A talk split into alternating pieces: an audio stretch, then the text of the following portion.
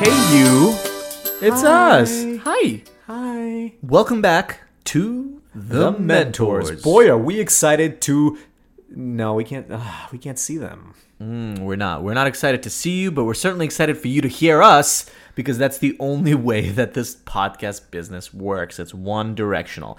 This is Vadim. And Sergey. And this is a show where we tell stories about ordinary people that became extraordinary entrepreneurs despite lack of experience, money, or connections. And some days it's just the two of us chatting, well, really in an empty room uh, to each other, and obviously you there in your car or your whatever medium of transportation you're using right maybe now on the you way to walk. work. Maybe you walk. Who knows? But at the mentors, of course, we tell stories about entrepreneurs. We tell our own stories to you guys.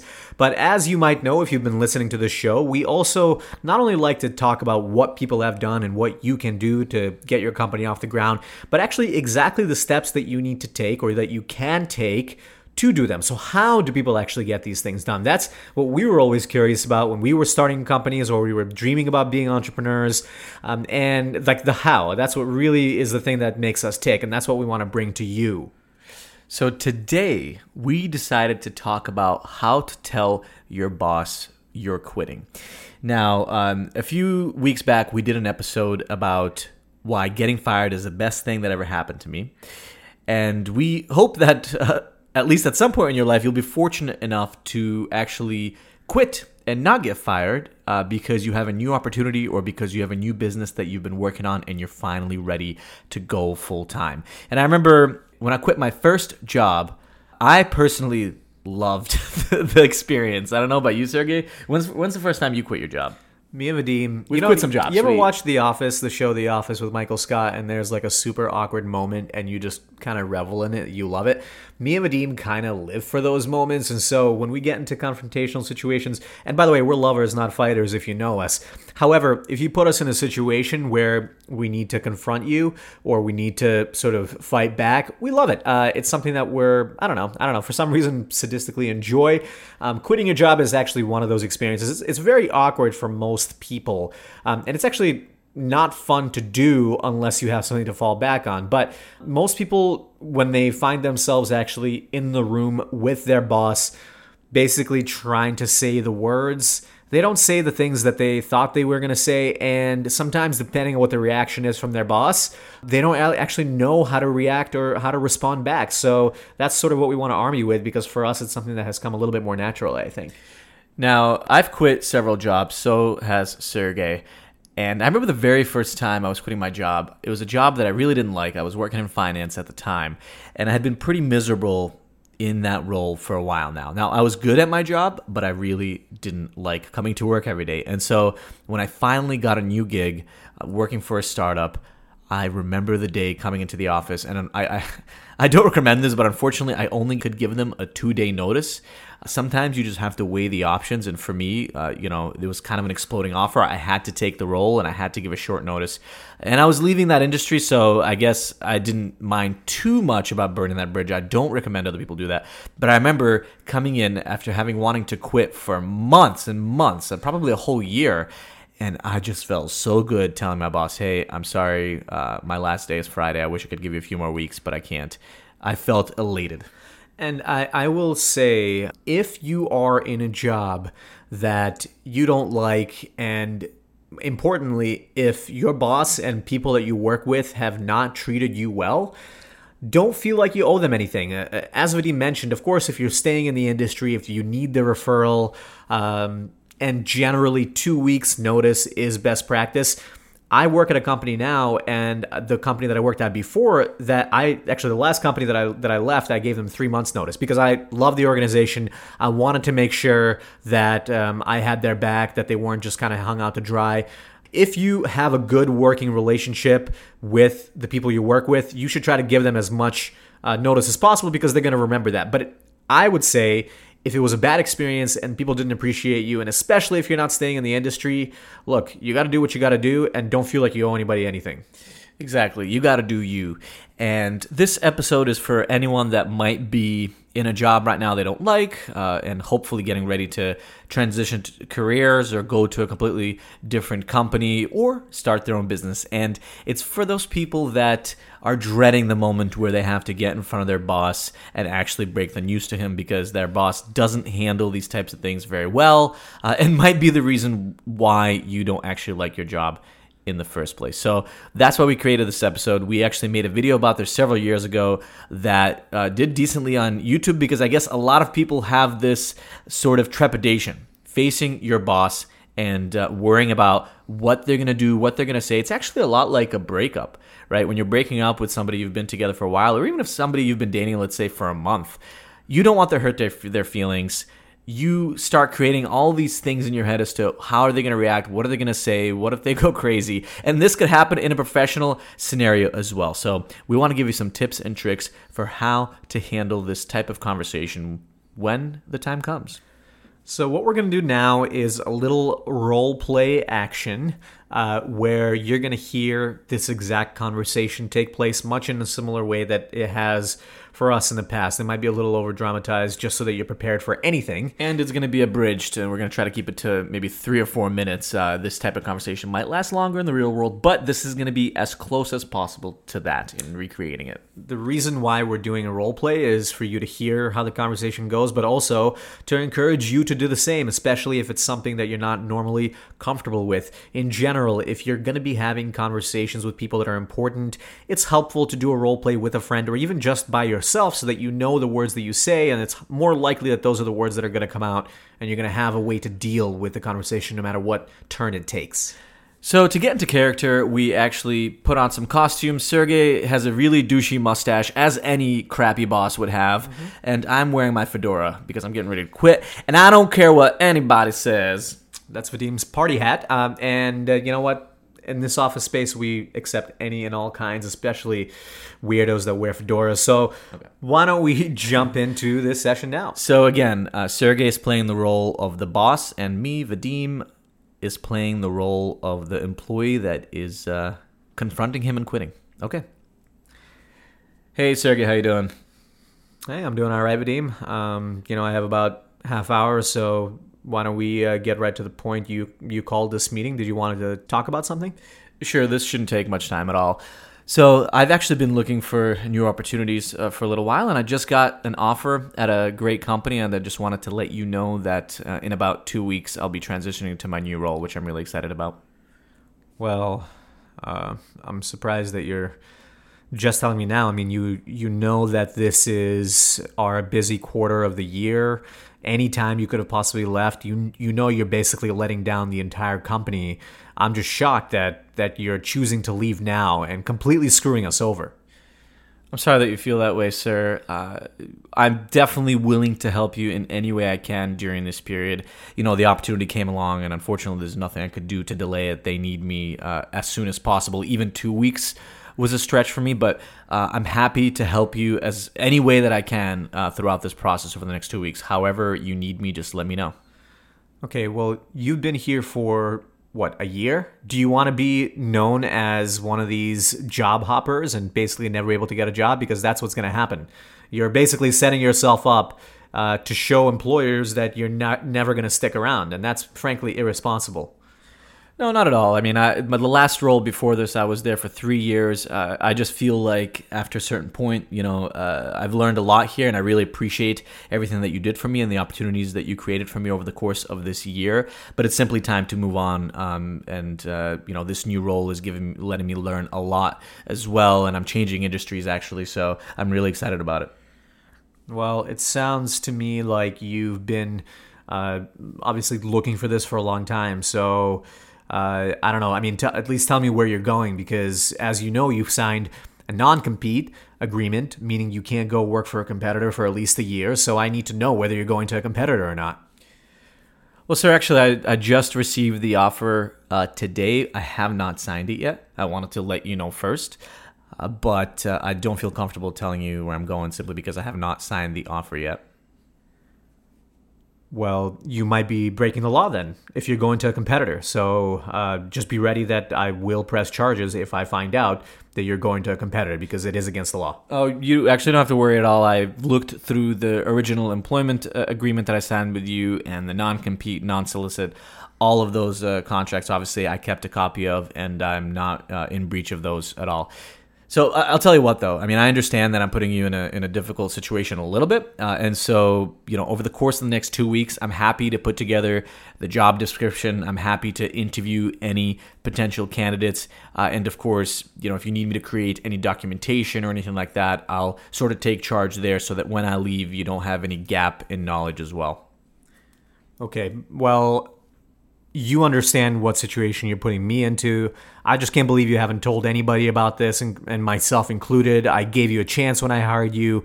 And because you're leaving on these terms and giving me such short notice, I have no choice if you don't tell me where you're going, but to basically tell anybody in the industry that you're not employable, that you should not be hired. Well, sir, I mean, that's a little bit unfair. If you uh, look at my track record, if you talk to any of uh, our colleagues and actually people even uh, on the executive team with you, I'm sure they'll uh, sing my praises and they'll uh, can tell you all of the benefit that I've been able to bring over the last year. I believe I, I did my best to add as much value as possible. Uh, but you know, ultimately, uh, New York State is an at-will state, and when I signed the agreement, you know, you told me that you could uh, fire me and let me go at any time without explanation. And uh, really, I don't even need to give you any explanation, but I am telling you because I appreciate our relationship that I got a new opportunity that I can't turn down, and two weeks is really the most I can give. All right, Vadim. You're going to have the separation agreement, the termination agreement on your table by the end of the day. I expect for you to sign it and have it returned to me by tomorrow.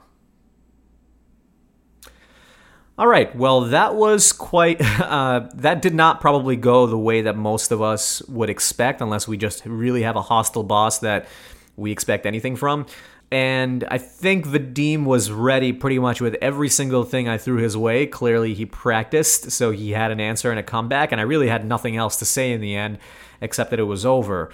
But let's really break down what exactly happened in that conversation and how Vadim prepared and then handled it when it actually came.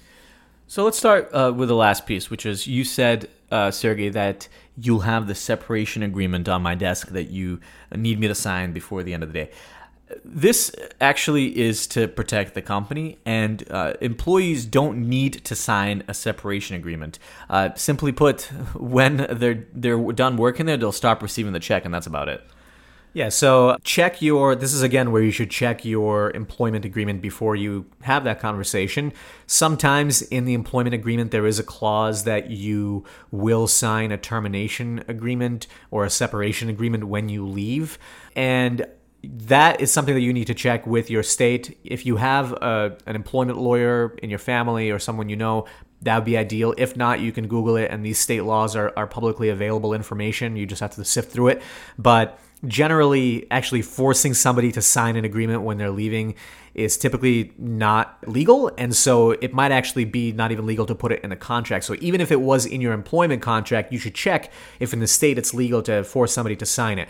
And the reason why a company wants you to sign often a termination agreement is it's like tying a loose end. Their legal team wants to make sure that you can't sue them later on, that you didn't steal any of their property, intellectual property, etc. That you're saying that you're not going to take a job with a competitor with that agreement. Sometimes that even saying that you're actually quitting and they know that they won't have to pay you any kind of employment uh, unemployment benefits too so it's actually never almost in your best interest to sign it and if you do have to sign it you have the leverage up until the time that you sign it. So use that to get something that else that you might need from them, a reference perhaps, or maybe they didn't. Uh, they you, you have accrued unpaid vacation days.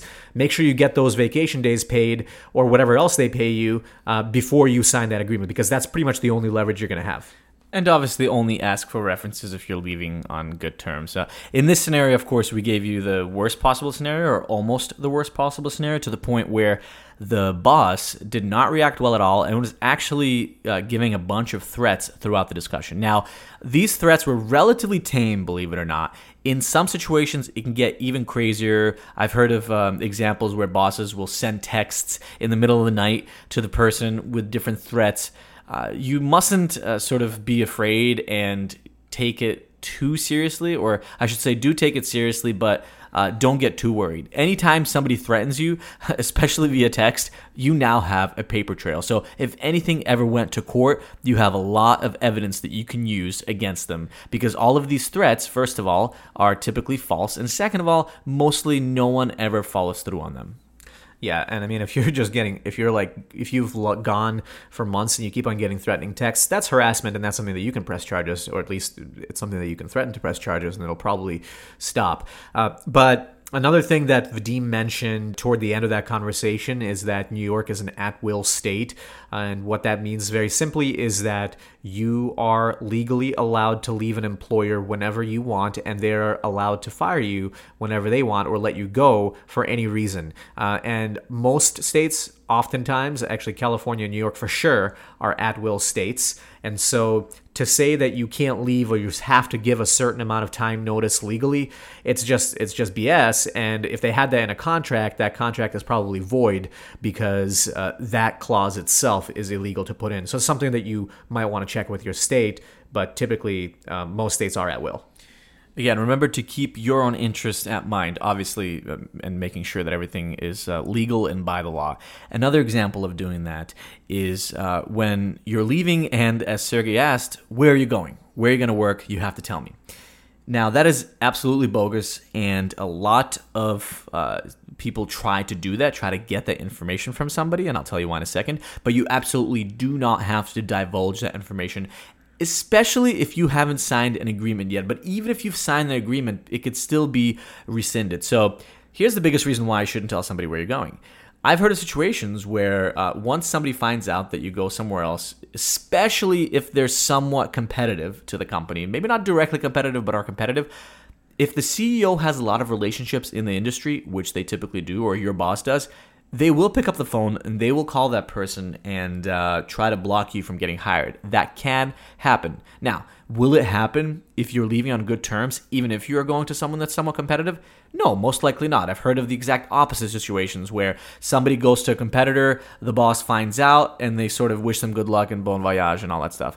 But uh, you don't have to say it. No one can make you do it. And really, even if you have a good relationship with somebody, I personally don't like revealing that information until you're already working there for a few weeks, you're adding value, and you're updating your LinkedIn profile so the whole world can find out. Yeah, exactly. This is a judgment call to read what the relationship is like already with your employer, especially if you've been there for a long time and you know they're supportive of people moving on to other steps in their career, then maybe it's totally fine. We're not trying to scare you and tell you you should never tell anyone where you're going. But um, it's sometimes better to err on the side of caution. And similarly, if you're leaving your job because you want to start your own company, you want to start a business, and they ask you, what's your product or what are you building or what's the business in, again, you don't have to tell them. Now, be careful here. If you signed a non compete agreement and all of a sudden you're building technology that directly competes with them if it's a tech company, and you're going after their client list, and you pulled a Excel spreadsheet from their customer relationship management technology of all the clients that you had so that you can go after those clients, well, guess what? You just broke some rules here and they will go after you. The likelihood of them going after you is really high once they find out what you're building. But again, if you didn't sign a non compete or if you're building a product that's not competitive at all and you're not going after their their uh, customers, uh, and I will say there's a there's sort of a gray area sometimes, right? Sometimes it could be a little bit competitive, but maybe a much better product and doesn't directly compete. But again, that's something that's going to be a judgment call and you could talk to your lawyers about this but you don't have to tell them what product you're building or what startup you're starting just because they're asking you. You can keep that to your information to yourself. Now some of you especially entrepreneurs might be thinking but yes of course my business is going to be a little bit competitive because i have been a domain expert in this space for years now and i've seen all the different problems and obviously now i have a fantastic solution keep in mind, uh, first of all, seek legal counsel whenever you need to. But do keep in mind that typically non competes are very difficult to enforce. Now, does that mean that they're not going to try to enforce it? Absolutely not.